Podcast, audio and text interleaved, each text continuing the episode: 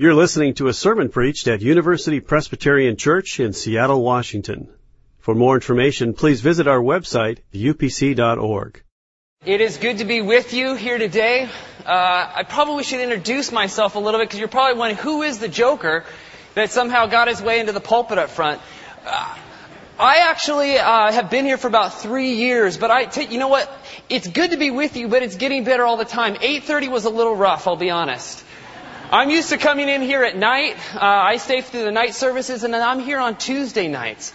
I've been called by Mike Gaffney in this community to be the director of young adult mission and ministry, which is to say to continue on the great work that University Ministries has been doing and that James B. and Renee were doing with uh, before they were freed up and sent out by this church to plant a community down at South Lake Union.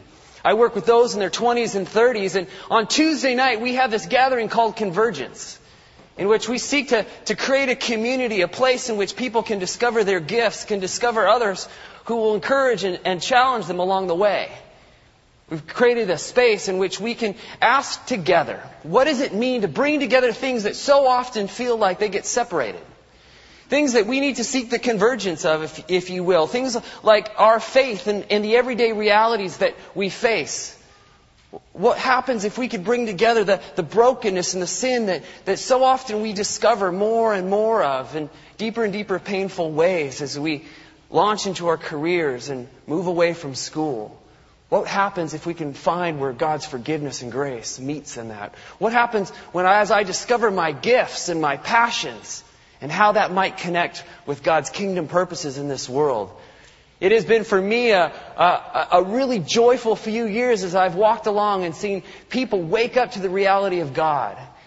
And it often causes things that, that you would not expect. And if you were to seek a convergence, some of you know that we have a convergence zone just to the north of us that creates crazy weather systems. That when you have two systems that, that combine together, often the, the, the result is snow 10 inches deep that a few miles away there's nothing. The, the results are often unpredictable, as God's kingdom often is, that it, it cannot be controlled. The results are often creative and dynamic, and that is what I've gotten to witness over the last few years, and it has been my joy to do so. Well, in this series that we've been going through this summer, Danny last week brought us the, the, the great story of the man who was born blind from the Gospel of John and how Jesus comes in and, and reveals that there is a blindness that goes beyond simply physically not being able to see, and there is sight in which we can be, have our eyes open to what God is doing in our lives. We can realize the one to whom we are called, the one who will change everything.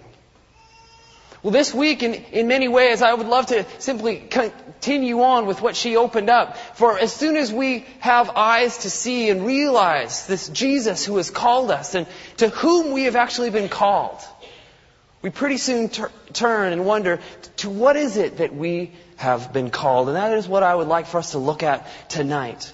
What is it, that, what happens when our desires, the desires that were given to us at creation, to, to be co- to be stewards of creation with God, to exert influence on this world, d- desires to have a sense of purpose, to create. What happens when God gets a hold of those, that His kingdom gets a hold of those, guides, shapes, and transforms it? What happens when we begin to understand what does it mean for us to be the church?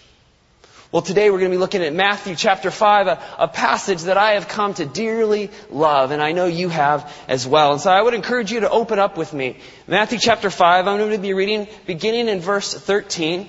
It's found on page 786 in your Pew Bible, if you'd like to read along there as well. I encourage you to, to, to simply look along as I, as I read. You are the salt of the earth.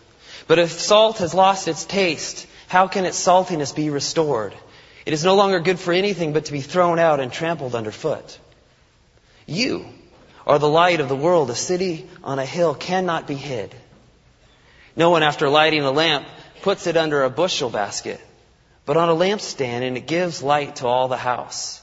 In the same way, let your light shine before others, so that they may see your good works and give glory to your Father in heaven. Friends, this is the word of the Lord. Well, as we look at this passage, it is a passage I love in part because of the imagery. I'm a, I'm a visual guy. I love pictures. It, pictures often engage our mind in a way that words simply can't. When we begin to imagine what something might be like. And, and Jesus begins by not giving direct instructions to this new band of followers, but by, getting, by saying that you are salt and that, and that you are light. Now, let's, let's just imagine a little bit. Let's see if we can place ourselves here along with these early band of followers. Jesus' ministry had just begun and it had broken out in the weirdest of places, Galilee of the Gentiles. A place that was so known for failure that it was often called the land, a place of, of death, of darkness, a place that really could be described as having a shadow over it. And yet, that is the place God chooses to, to begin His great work. Well, He begins with a simple message, repent. For the kingdom of heaven is near, which is to say, in many ways, turn. There is a new dynamic at work. You are living your life according to what makes sense with the information that you have. But I want to tell you that there is a new kingdom, a new power, a new dynamic that is crashing into your reality right now. Therefore, turn. You can change. There is a whole new life that has opened up to you. And this message begins a spark in which people begin to come from all over, from north, south, east, and west, not only to hear this message, but to, to receive healing of all kinds of diseases. There's a crowd that begins to gather, and that is when Jesus sits down and begins to instruct instruct, and he begins with this, this kind of strange group of blessings we call the Beatitudes. Let's be honest. We begin to look at these things that might be called road markers, uh, markers that let you know that you're on the, on the right road, and yet they strike us as sometimes bizarre at a, at a first look, because blessed are the poor in spirit. What? When has poverty ever been a blessing? Blessed are those who mourn. Blessed are those who are meek.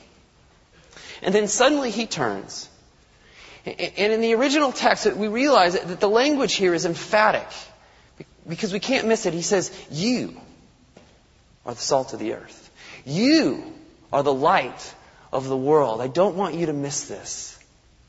You are the most important, valuable daily ingredients for life to thrive. See, salt and light, the, the imagery is one that, that his original hearers would not miss. It is shorthand, as imagery so often is for us. There's a saying going around in, the Roman world at that time that there is nothing more useful than salt and sunshine. And, and, we can understand that you have to have light for things to grow. You have to have light to see so that you don't, do not stumble. But salt as well was vital.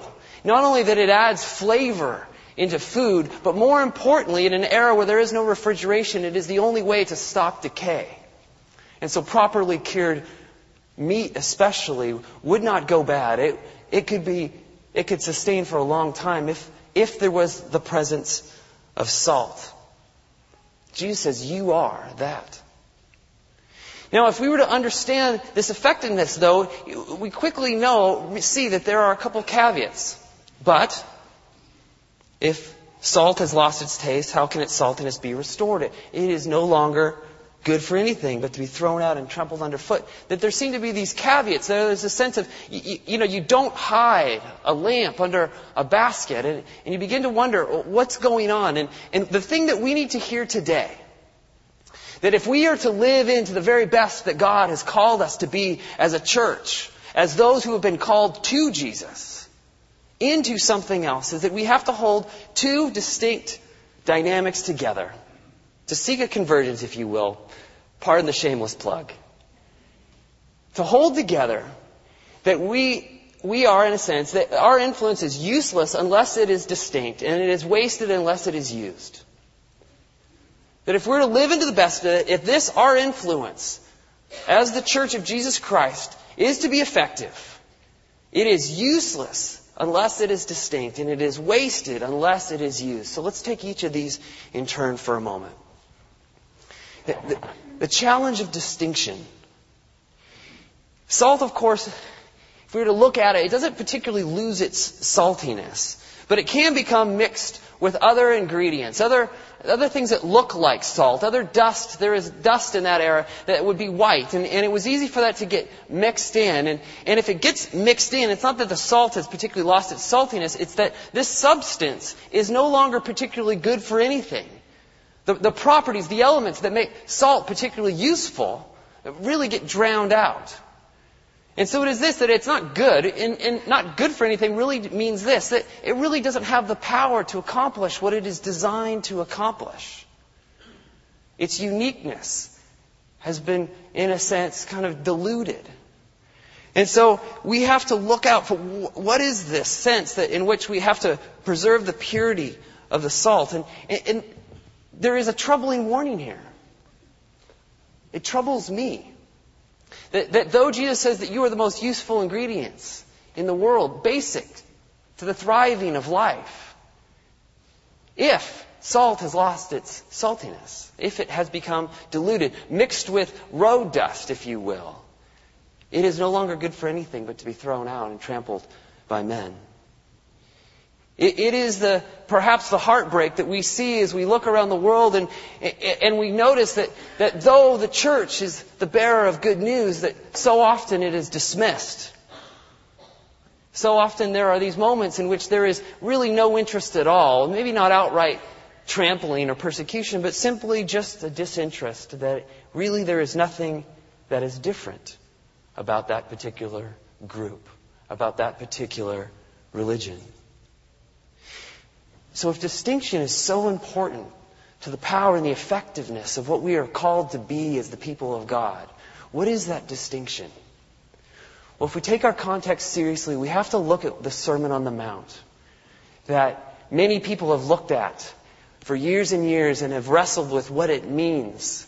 And yet I think what we have to do is we have to get a hold of the Beatitudes in particular to see what is it, what is it, what is the distinction, what is it that it needs to be different about us. Now, while we certainly, you will be glad to know, we're not going to go into uh, an extended teaching on the Beatitudes. We could spend a whole series on that. What I want us to do is I want us to do an exercise in which perhaps we just kind of imagine what, what would it look like?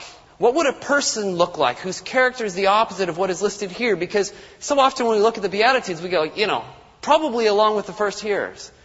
All right, Jesus, let's be honest. If we were to have any sort of impact whatsoever, it's not because we're going to be mourning, we're, we're poor, and we're meek. I mean, come on. And yet, let's, let's just pause for a moment. If we were to think about people of being lasting impact, what might that look like? And if we were to take the opposite, would that really, would that really develop in us the kind of character to do what we are called to do.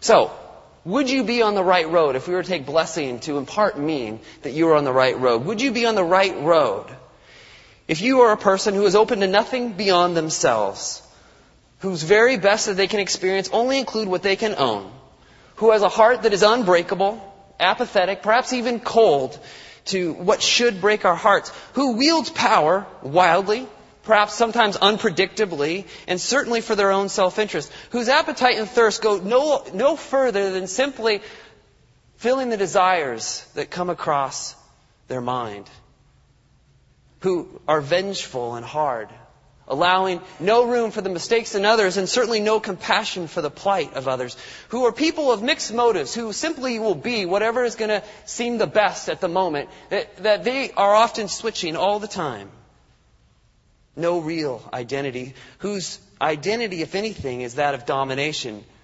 People who will simply go with the crowd, who will take the path of least resistance, even if what the crowd is doing is horrible. Is that a person of significant impact in this world? Well, I think we could say no. Even though many of those things are the temptations that we, we feel that we have to somehow, if we're going to do something, we have to sort of seize the moment. Let's think about if we were to take the Beatitudes in the same kind of way and just run through them and ask, could this be? Could there be something about this person, this Beatitude person, as a professor of mine up at Regent, Darrell Johnson, who you probably know, will talk about what happens if we look at someone who is gospelized. He made up his own word. If we were to take a, a person for whom the gospel is taking root in their lives, would this person be on the right road? A person who is open to something bigger than themselves and simply what they can bring. Someone whose heart breaks for the brokenness in the world, who controls their power and focuses it for the sake and the good of others, who hungers and thirsts to see the world put right, to, th- to see grace and truth brought together, who is merciful, who is authentic, who is an agent of peace, and who is willing to stand for what is right, even if that means persecution. See, so often I, we, when we think about what does it mean to be in, the, in the church, we quickly re, come to this place where we realize in some ways it is beyond us. And when we come to that place, it is a gift for us. It is when we need to hear the power behind the pure grace of Jesus' statement that you are. Not you ought to be, not someday you will be, not you should be, but you are. Not because of what you bring, but because of what I bring and what I am doing in and through you. Because of what my Holy Spirit is doing as it is transforming your inner being and character as you come to trust that you are my child, holy and dearly loved, gifted with everything that you need. You are salt. You are light. The temptation for us really is the temptation, same temptation that faced Jesus. And praise the Lord, in, in, His humanity, in His humility, Jesus demonstrates for us what this would look like. If we were to go back a couple of chapters, we see that Jesus is baptized. And at that moment is the great affirmation of the Father who says, You are my Son in whom I am well pleased. Jesus hasn't done anything. There's nothing particularly unique about Jesus at this point. He hasn't accomplished anything. In fact, he doesn't even have any particular titles. His family background is in question. He hasn't done anything. And yet, what we see as Jesus goes throughout his ministry is that he is going to live out of that identity. An identity that will be challenged immediately. As he is led into the desert, and as you know, faces these famous temptations of the devil. Temptations that really are aimed at saying, Are you truly the Son of God? Is God truly looking out for you? Are you truly secure in Him? And so they are the same temptations that we face, that under pressure, that in the moment, to accomplish the things that we feel that God has called us to, that we begin to put our trust not in our Heavenly Father, not in the grace that has been poured out on us, but in the immediate tools that we look around and we see that are so, so powerful in those around us. So Jesus has to say, is what is most important here relevance.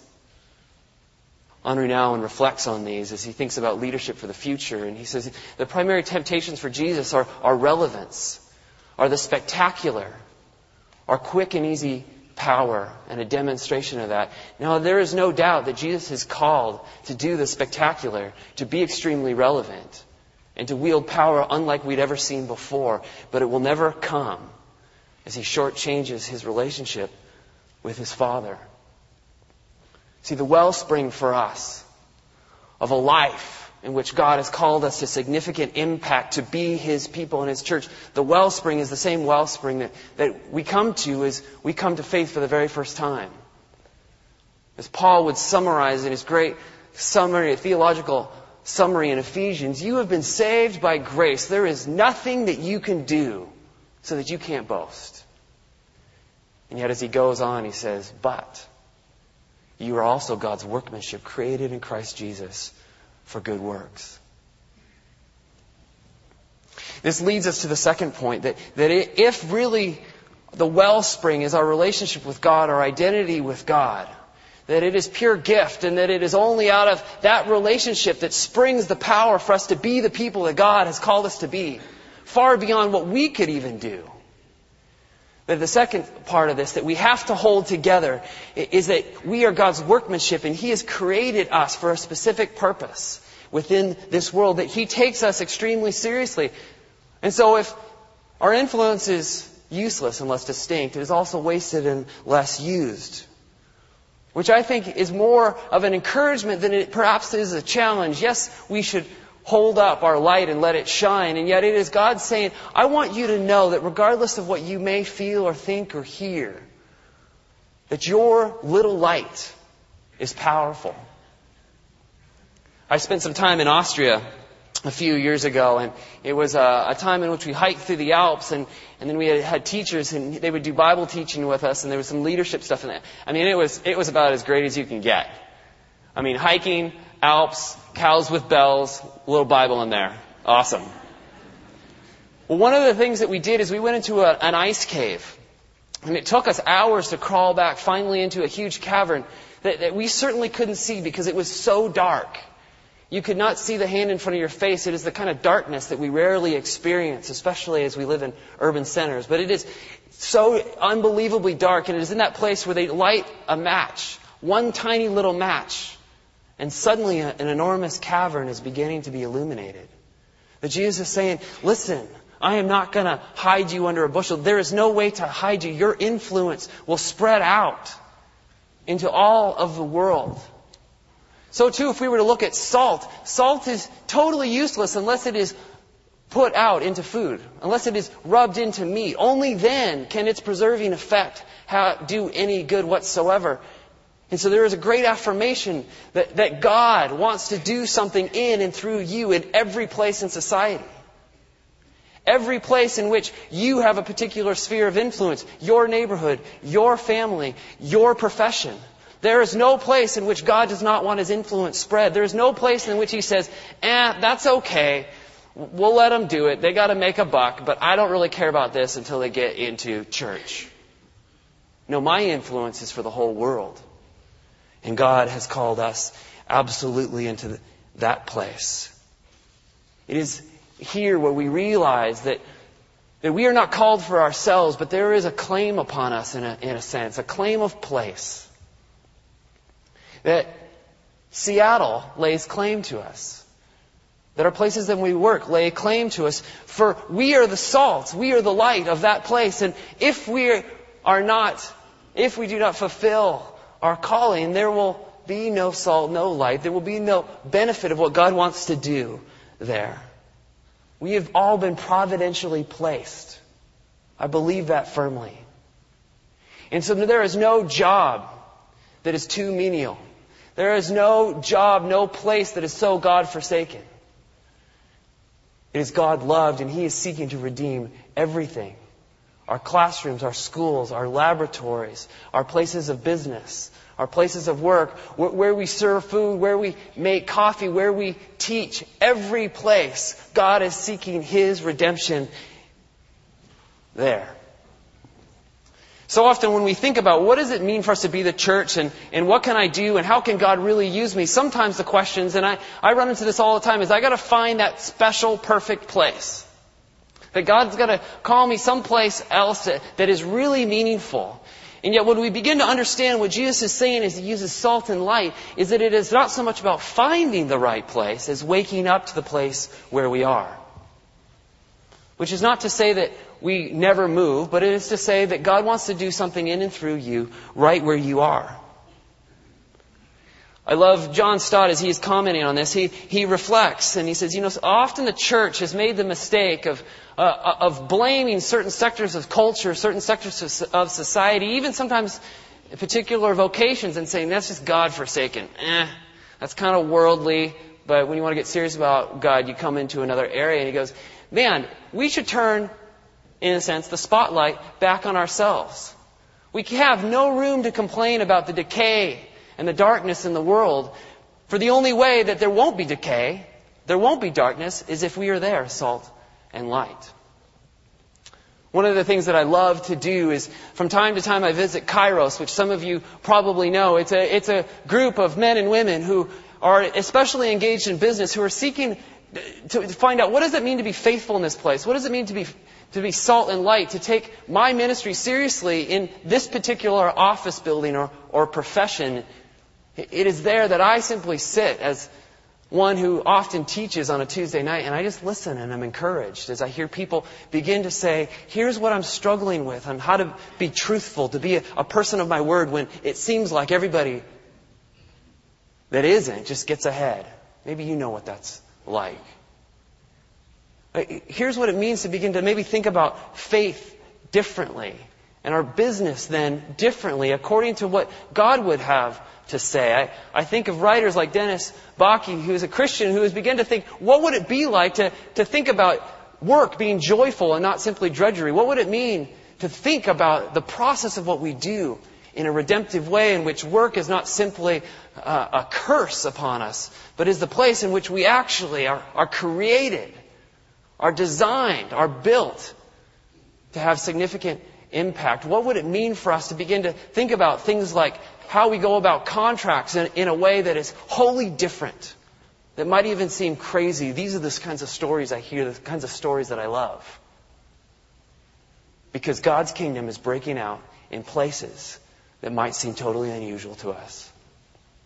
I think of the things like the arts and, and what would it mean for us as those who are gifted with artistic ability or, or in photography who can help us to visualize, to help us to see, perhaps even like Matt Whitney as he is, he is a part of our community as I've asked him to hang some paintings outside. As he engages us in questions as we begin to look at that and go, perhaps I'm going to be able to, uh, there's something I see in there that is, that is opening my eyes to, to the beauty that I've missed, that I've walked by every single day. Perhaps even to the brokenness that I have become numb to but God is calling me to play a redemptive role in. As we begin to see the wonder sometimes, and I think photography sometimes, it helps us capture the wonder of what God wants to do. The wonder of the beauty of this world.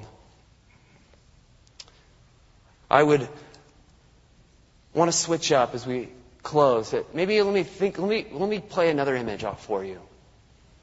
I wonder if perhaps one of the thing, images that we might use are these windows that we sit in every day that perhaps we forget, but yet surround us. It is a story of God's work that surround us, that it brings not only beauty into this place, this sacred place, and all sacred places are always beautiful places. That it brings a, a beauty in here, and yet embedded in here is not just colors and beautiful glass, but, but a story of God's action in the world in, in which we hear and we see very, very plainly that there is a brokenness, that there is sin, that there are impacts. And yet God has not left us alone, but He has broken in and He's working His power in this world in small ways to, to bring forgiveness and grace, to draw us back to Himself when we turned our back on Him. Well, we have the benefit of this. And yet perhaps what we are called to as the church is to be the stained glass windows in the world around us, to illuminate what is good and true and beautiful, to point out what is not right, what is not okay to simply shrug our shoulders to, perhaps to illuminate for people, maybe for the very first time, that there is a God who is seeking after them, that there is another way, that there is a greater call that they have on their life beyond simply their job. I love being in this place. Because over the last three years, I've seen how this place has sought to, imperfectly and yet amazingly at the same time, live into what it means that every member is a minister. And so ministries, things like side by side, have become a regular part of our church because of the call of a couple of young men. That ministries have been launched out into greater Seattle over the years. That, that we have have had a redemptive influence in our neighborhood. I hear story after story after story of those who have simply woken up to their place, to what, what God wants to do in their lives. We have a great history here, and yet God is not done. I wonder what is it that He wants to do in and through us as we hold together at the same time that it is God's character that is ultimately effective in our life, and yet He takes very seriously our place. What would happen how would the kingdom begin to spread as we begin to open ourselves and avail ourselves to that? I think it would be creative. I think it would be dynamic. I think it would be unstoppable. And I think we would be in for some huge surprises. The kind that we're longing for. Lord Jesus, thank you for this word to us, for these images, and for how you call us not only to yourself, but to purpose. Lord, may your kingdom, may, may your power, may your love, may your grace flow through us, that we would be a part of bringing out the very best of Seattle. We thank you for this place and the places in which we are at. Open our eyes, Lord, both to your reality. May, may we not have to feel the burden is on ourselves. May we simply open our hands to you, but then will you open our eyes to what you have right in front of us. In your name, amen.